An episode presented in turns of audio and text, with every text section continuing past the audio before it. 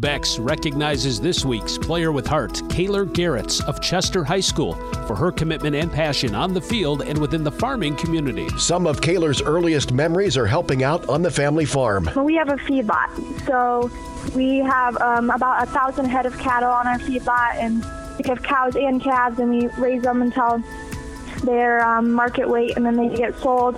And we also grow corn, soybeans, wheat, and alfalfa. She learned early with livestock there is never an off day. We don't go on a ton of family vacations because they, you know, the cattle don't know that you want vacation, so you always have to feed them twice a day. They don't know it's a holiday, so they're always hungry. As a member of the volleyball and basketball teams, Kaylor says farming has taught her about perseverance. You know, if I have a bad game, I'm always like, it's okay. I've always got the next one, and even even with like grades and everything, you really just want to get yourself to those goals. At Beck's, we are and will remain farmers at heart.